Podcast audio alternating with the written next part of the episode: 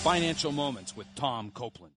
Many people believe the financial deception that smart people use other people's money. That is, smart people borrow to invest in order to increase their returns. This is only true if you can predict the future value of an investment, which of course no human can.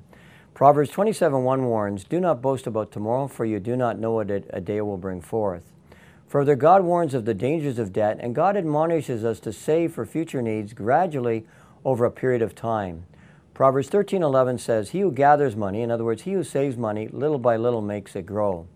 Of interest in the 28th chapter of Deuteronomy, God promised his people that if they fully obeyed him, he would meet their needs and they would not have to borrow.